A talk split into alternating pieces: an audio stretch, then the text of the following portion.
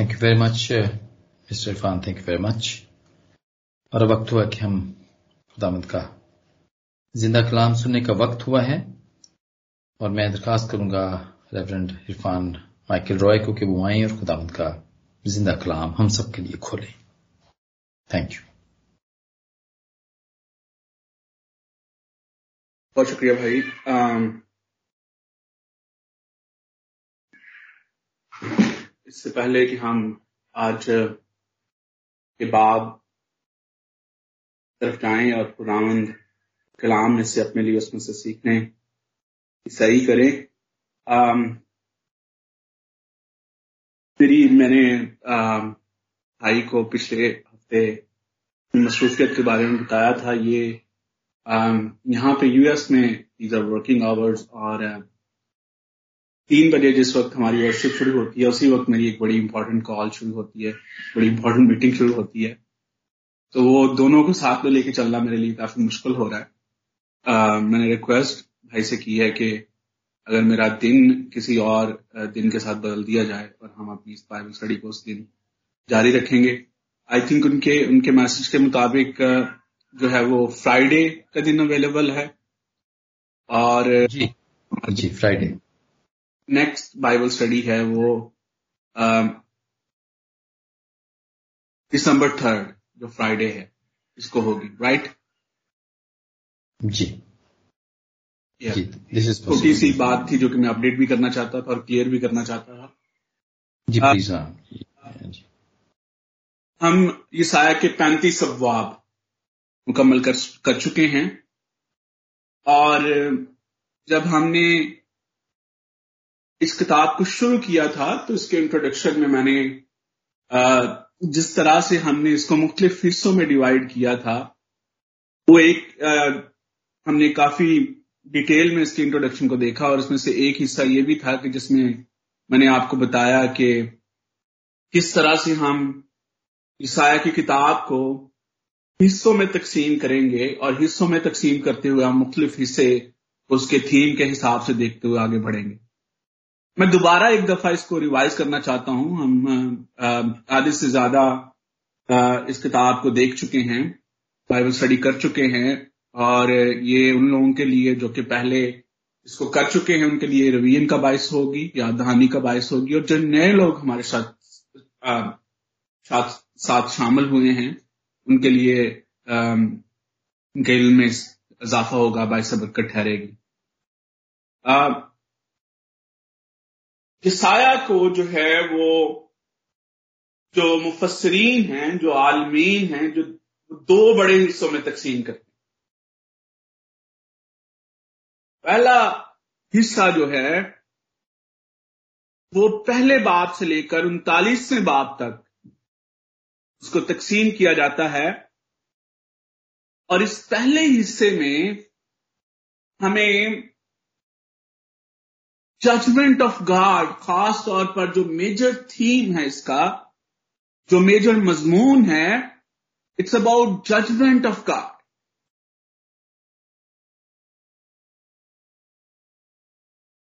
it reflects that God is sitting on his throne और वो अपने तख्त पर बैठा हुआ, इस दुनिया पर हुक्मरान है और खुदा की हुक्मरानी का जो जजमेंट का एस्पेक्ट है, उसको खास तौर पर इस हिस्से में जो है वो खास तौर पर पेश किया गया।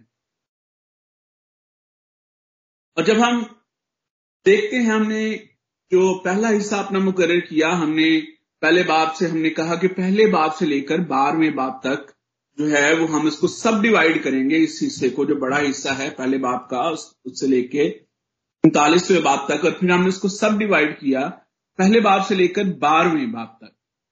और इस, इन अबवाब में हमने जो नबूतें थी, खास तौर पर यहूदा और यरूशलेम के बारे में खुदा ने ये साया को कलाम बख्शा जो ये साया उनको नबूती शक्ल में हमारे सामने रखता है। और हमने देखा कि खुदा किस तरह से उस नबूती कलाम में जजमेंट की बात करता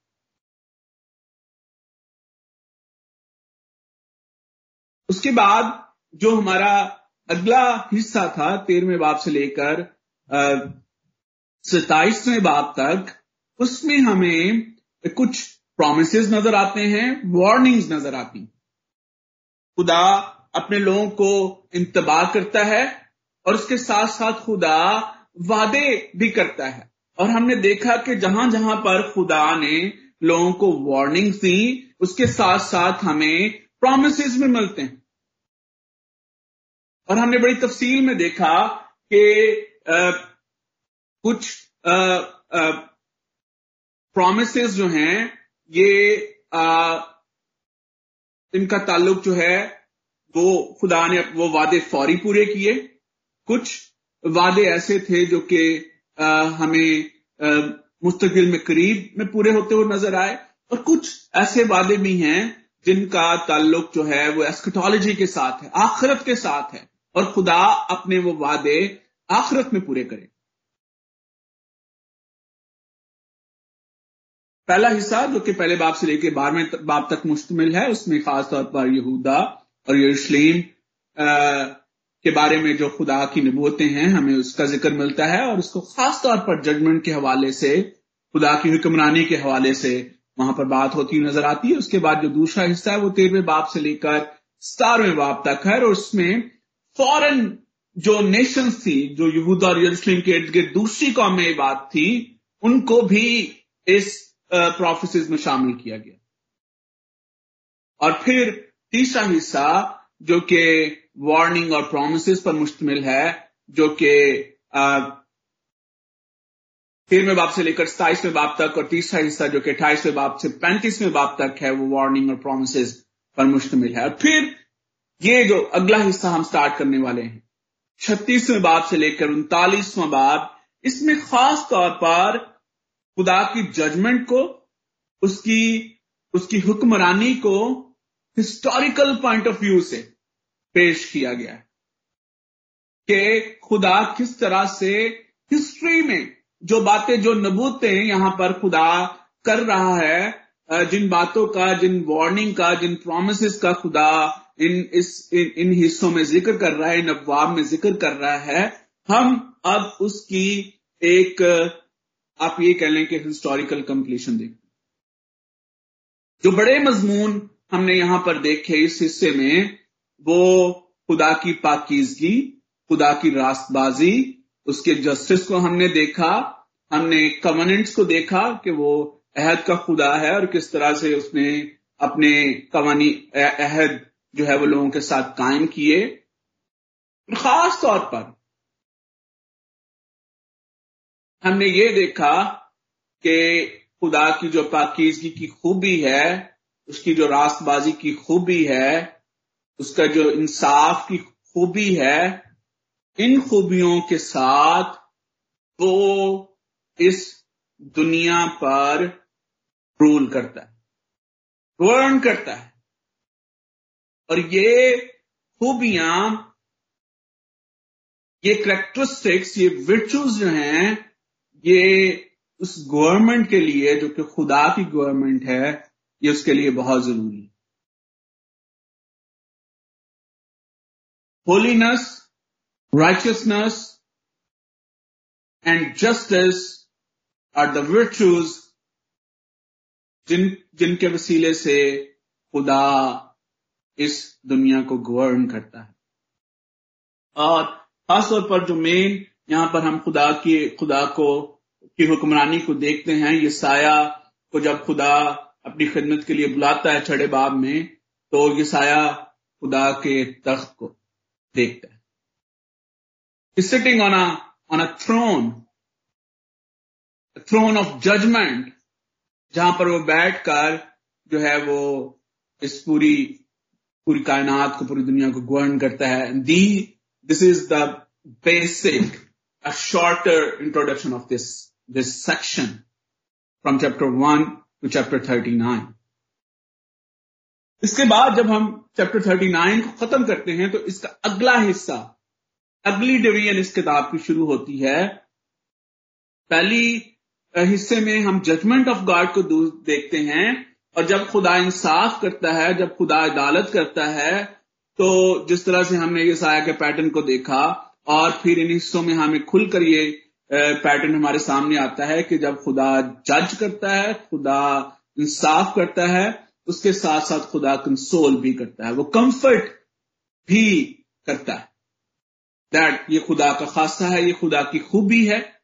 जिस तरह से हमने पहले देखा कि जो सब डिवीज़न थी, अट्ठाईसवें बाप से लेकर पैंतीसवें बाप तक, वहाँ पर खुदा ने जब वार्निंग्स दी थ्रेट किया, उसके साथ साथ लोगों के साथ प्रोमिस भी किए और यहाँ पर भी हमें जब जजमेंट की बात होती नज़र आती है पिछले हिस्से में, अगला जो हिस्सा है, इसमें हमें कंफर्ट की बात होती नज़र आती है in God comforts his people through the redemptive work.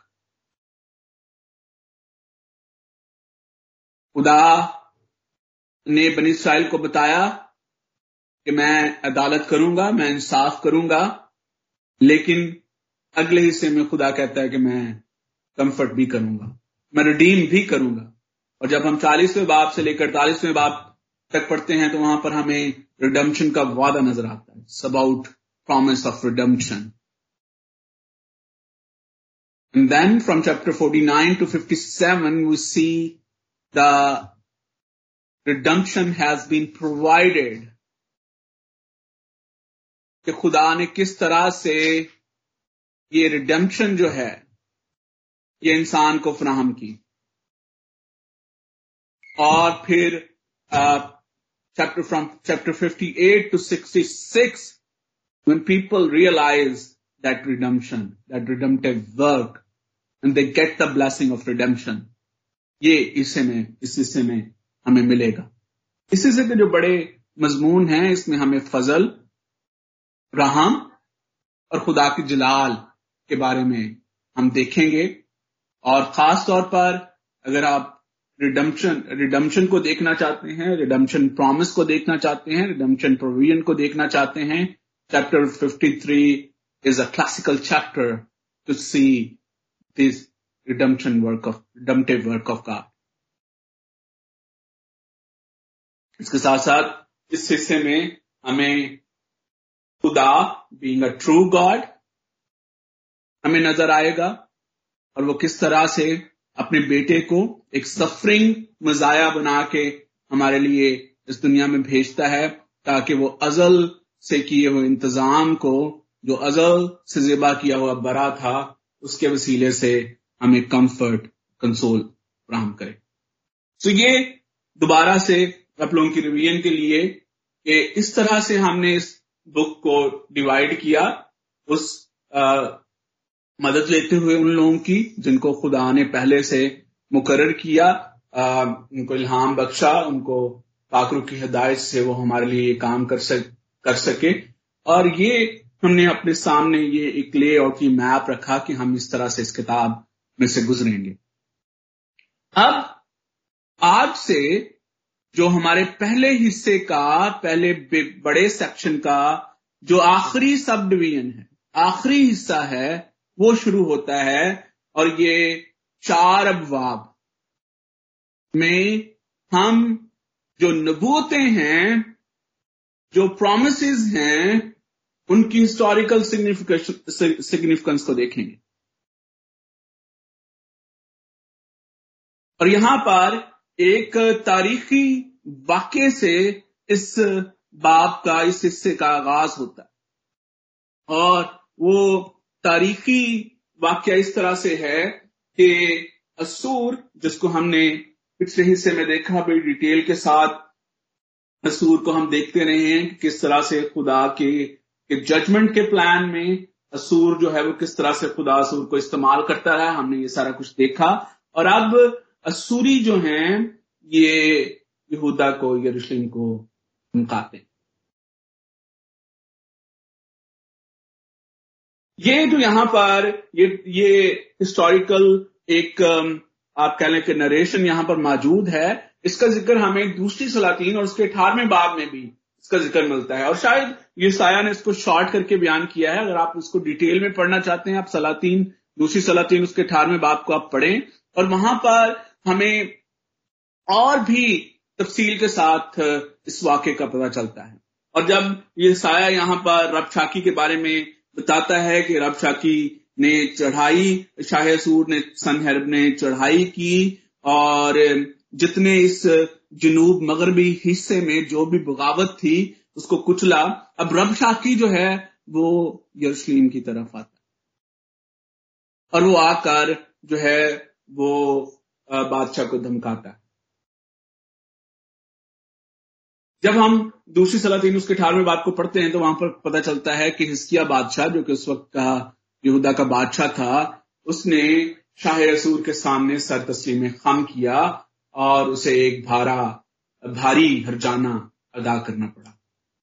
और क्योंकि एक कमज़ोर मुल्क होते हुए मर्शद की कमज़ोरी है क्योंकि लोग खुदा से दूर हैं, और जिस तरह से जो हमने जिस तरह से मूसवी शरीयत को देखा, हमने मूसवी अहद को देखा, जिसमें जो कि कवर्नेंट ऑफ़ वर्क था, जिसमें खुदा ने कहा कि अगर मेरे साथ चलोगे, मैं बरकत दूँगा, अगर मेरे साथ नहीं चलोगे, बरकत नहीं दूँगा, और अब खुदा के साथ नहीं चलते मुशत कमज़ोर है, मुल्क कमज़ोर है, और वहाँ पर सलातीन की किताब में लिखा है कि हैकल की दीवारों से सोना उतार कर, जो जड़ा हुआ सोना था, उसको उस सोने को उतार कर जो है वो खराज भरा जाता है।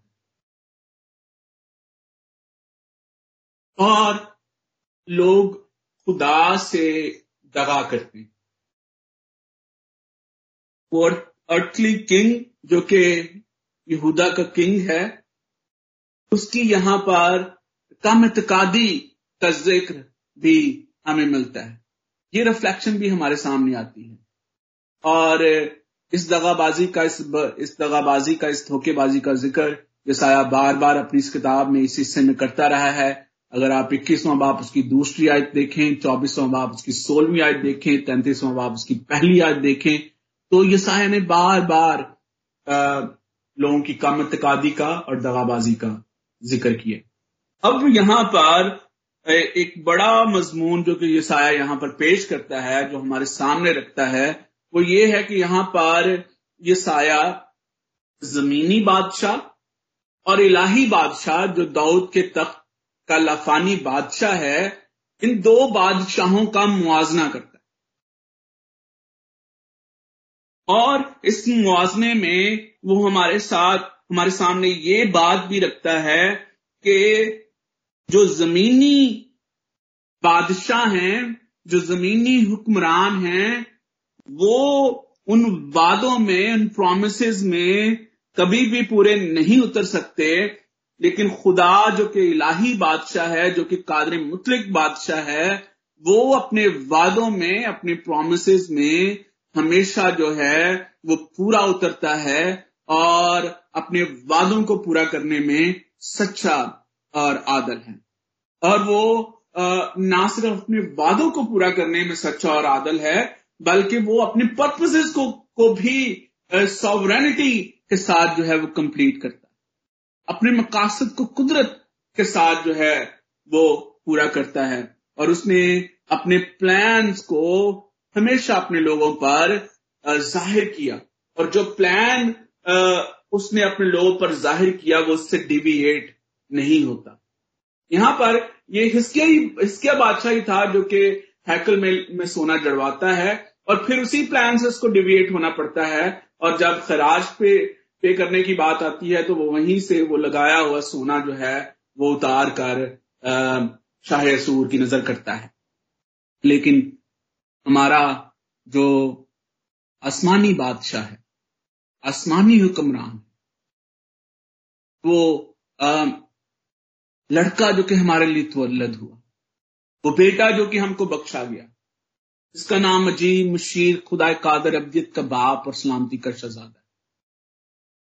जौस के तख्त पर अब से लेकर हमेशा तक हुक्मरान है, वो ना तो अपने प्लान से डिविएट होता है और ना ही उसने कोई काम, कोई बात ऐसी की है जिसके बारे में उसने पहले से अपने लोगों को आगाह ना किया। ये मुआजना यहाँ पर हमें ये साया करता हुआ नज़र आता है। And it is very important to understand it couple of things that I mention first of all खुदा अपने वादे हमेशा पूरे करता है। एंड सेकेंड ऑफ़ ऑल वो अपने मकसद हमेशा पूरे करता है। और ये बात बहुत इंपॉर्टेंट है समझना कि कोई भी ऐसा ऐसा काम नहीं है, कोई भी ऐसा मकसद नहीं है जो कि खुदा ने पूरा किया और उसने पहले से ज़ाहिर ना किया। Is not that that that governor जो कि आनंद फानन जो है उसके जहन में बातें आती हैं। He has a plan he is a well established plan और ये जो वेल स्टैब्लिश्ड प्लान है, ये शुरू हुई से जो है इसको स्टैब्लिश किया गया है। और वो उससे डिविएट नहीं होता। जमीनी बादशाहों की तरह। हम जो पाकिस्तानी कॉन्टेक्स्ट है, हमारा, हम यू टर्न की टर्मिनोलॉजी से बड़े अच्छे तरीके से वाकिफ हैं।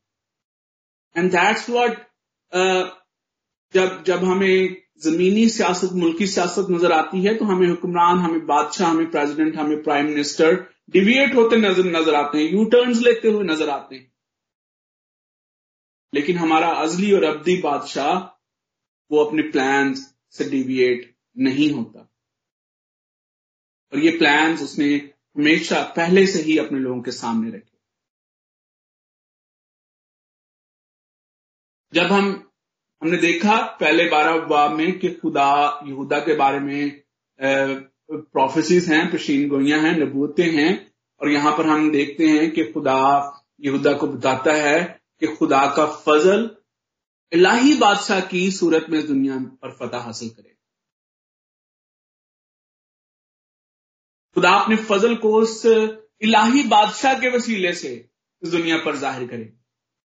और ये ना सिर्फ़ यहूदा इस फजल से फैजयाबी हासिल करेगा, ना सिर्फ़ यहूदा और यरूशलेम इस इस बादशाह की गवर्नमेंट में हैं, बल्कि जब इन हम इन बाप को पढ़ते हैं बारहवें बाप तक हम देखते हैं कि खुदा दूसरी कौमों को इवन वो लोग जो कि खुदा के खिलाफ हैं, वो उनको भी इस फजल में शामिल करता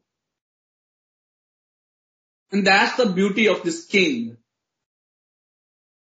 जो कोई भी उसके पास आता है, जो कोई भी उस पर ईमान रखता है, वो उसे अपनी सल्तनत में शामिल करता है। फिर इसी मजमून को हम डेवलप होता हुआ देखते हैं आगे तेरहवें बाप से सताइसवें बाप तक कि खुदा कादर मुतलिक बादशाह की सीयत से पूरी दुनिया पर हुक्मरानी करता है। पुराना यादनामा ही हमें ये बात हमारे सामने क्लियर कर देता है और खासतौर पर ईसाई की किताब कि he is not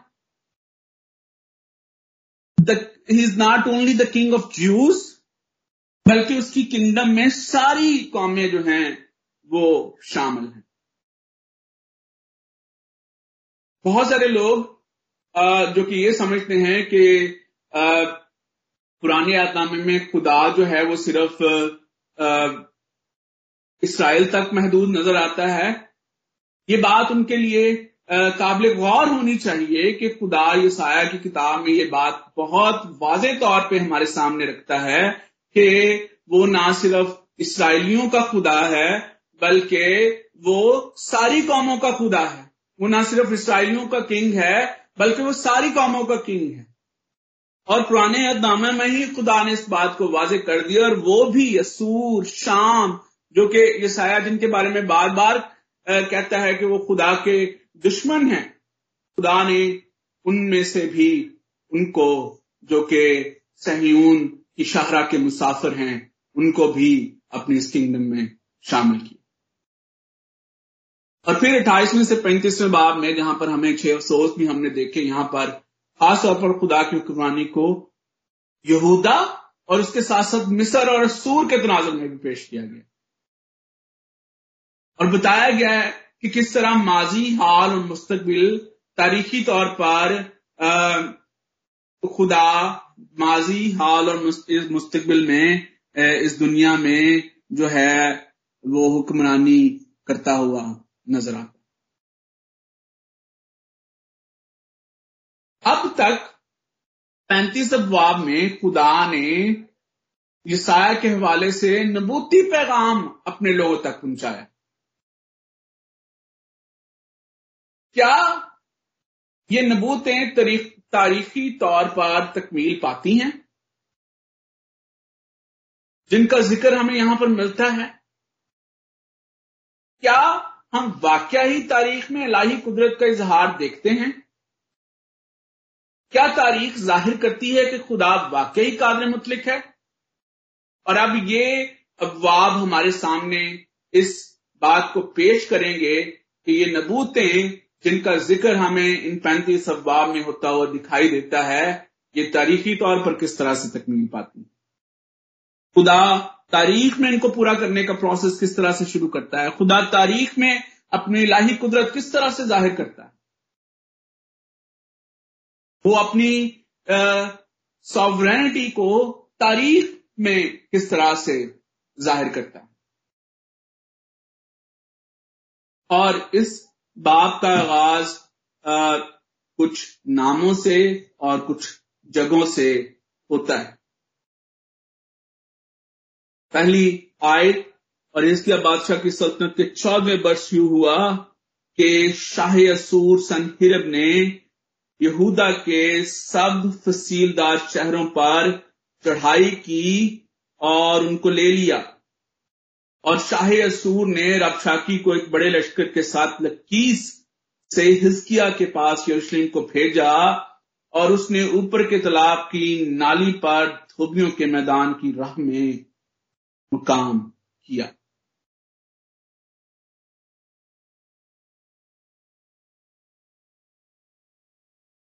खुदा यहाँ पर हम देखते हैं अब एक तारीखी तौर पर खुदा उन नबूतों का जिनका ज़िक्र आ, पहले अफवाब में होता है खुदा तारीखी तौर पर उनकी तकमील की तरफ़ जो है अब हम उनकी तकमील होती हुई देखते हैं।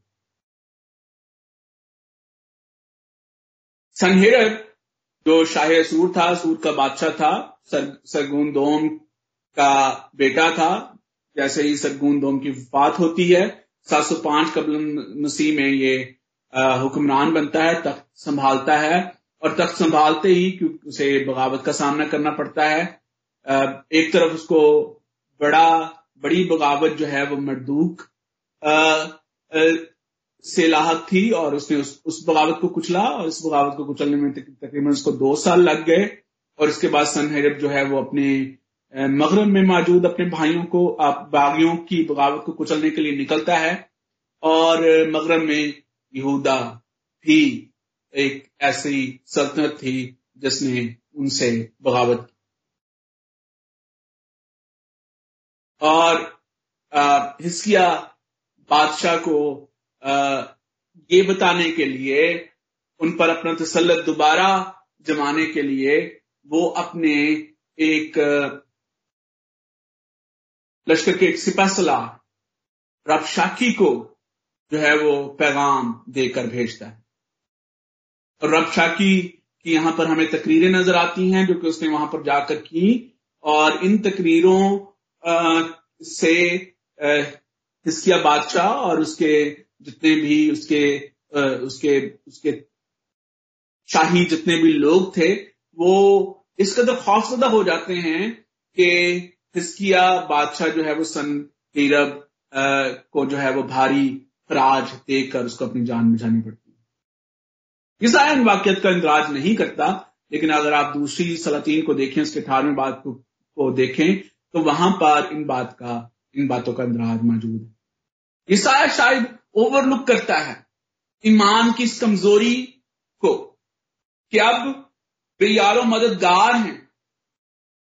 ईमान और इसकी इसकी वजह क्या है? इसकी वजह ईमान की कमज़ोरी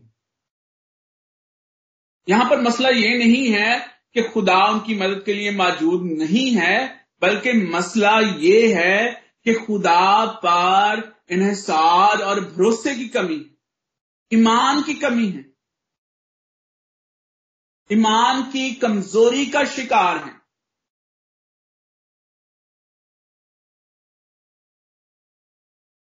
Trust is the main thing जो कि यहाँ पर जो कि डेवलप नहीं हो सका। ईमान का कोई फेल यहाँ पर नज़र नहीं आता। और उसके मुकाबले में जब हम अबाव उनके बाउजदाद को देखते हैं, जिन्होंने ईमान के वसीले से बड़ी बड़ी मिसालें कायम की। मिसाल के तौर पर जब इब्रानी, इसराइली, मिस्र से खरूज करते हैं, इन गॉड खुदा अपना पैगाम जो है वो मूसा के वसीले से भेजता है कि जितने भी लोग हैं वहाँ पर इसराइली हैं, और एक रफ अंदाजे के मुताबिक जब इसराइली खरूज के लिए वहाँ से निकलते हैं, तकरीबन 24 से 25 लाख लोग वहाँ से निकले। खुदा उनको कहता है कि इस मुल्क से निकलो और मैं तुम्हें एक दूसरे मुल्क में लेके जाऊँगा। और यहाँ पर हमें ईमान की मिसाल नज़र आती है कि उन्होंने खुदा के हुक्म को सुना और सारे के सारे इसराइली फरूज उन्होंने मिस्र से किया। लेकिन यहाँ पर हमें कुछ ऐसी चीज़ें नज़र नहीं आती। और रबशा की कि यहाँ पर हमें जो उसकी पहली तकरीर है, इसमें भी वो चैलेंज करता है। इसराइलियों को कि अब तुम्हें किसी तरह से भी निजात मिलने वाली नहीं।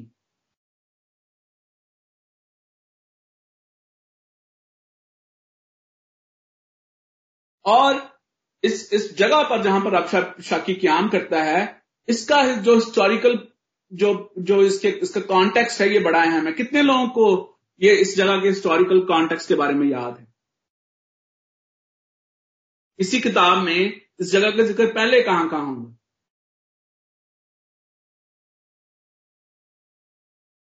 किसी को याद है, वो बता सकता है अपना माइक खोल के?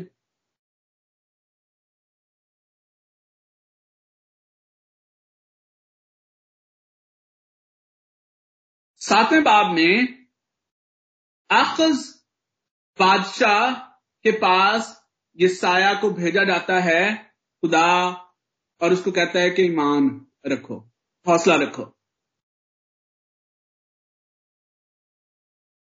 और यही वो मकाम था जहाँ पर ये, सा, ये, ये साया अपने बेटे शियार या शोभ को लेकर जो है वो बादशाह से मिलने के लिए आखिर बादशाह से मिलने के लिए जाता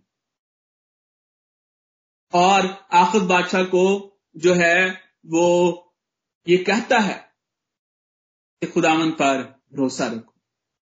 निशान दिया जाता है। सात बाप चौदहवीं आयत। लेकिन लोग भरोसा नहीं रखते। बादशाह भरोसा नहीं रखते। भरोसे की कमी नज़र आती है। इसार की कमी नज़र आती है। जहाँ पर भरोसे की, ईमान की इसार की, फेथ की कमी नहीं होती, वहाँ पर लोग बेयारो मददगार नहीं होते और जहाँ जहाँ भरोसे की इसार की, ईमान की कमी होती है, वहाँ पर लोग बेयारो मददगार होते हैं। खुदा अपने लोगों को नहीं छोड़ता। खुदा हमेशा अपने लोगों के साथ रहता है और जिस तरह से खुदा जानता था कि आखिर उस पर भरोसा नहीं करेगा but God already told he खुदा ने अपना प्रॉमिस उसे बता दिया कि खुदा उनको निजात बख्शेगा, खुदा उनको रिडीम करेगा। और यहाँ पर भी जो है हमें बेशक हिस्किया बादशाह और जितने भी लोग वहाँ पर मौजूद थे, ईमान की कमी नज़र आती है। लेकिन खुदा एज अ गवर्नर हुक्मरान, बादशाह, उसने अपना इलाही मंसूबा, अपने लोगों को बचाने का मंसूबा, निजात देने का मंसूबा पहले से अपने लोगों पर ज़ाहिर कर दिया और अब वो उस मंसूबे को तकमील देता है। बेशक के लोग बहुत दफ़ा खुदा से फिर जाते हैं, खुदा को छोड़ देते हैं, लेकिन वो वफादार खुदा अपनी बातों से और अपने अपने वादों से कभी नहीं फिरता। और ये बात हमारे लिए जो कि खुदा के कलाम को जानते हैं, जिन लोगों के पास खुदा का कलाम मौजूद है और जो इस कलाम पर ईमान रखते हैं, उनके लिए नहायत हौसला अफजा है कि खुदा अपने लोगों को नहीं छोड़ता और खुदा अपने मंसूबे अपने लोगों के दरमियान पूरे करता है। खुदा इस कलाम के वसीले से आप सबको कसरत के साथ बरकत बख्शे। Ameen, Ameen. Thank you very much, Bhai Saab, for this blessed message. आपको बरकत दे। इसी कलाम के वसीले से हम सबने आज बरकत पाई है। Thank you very much for this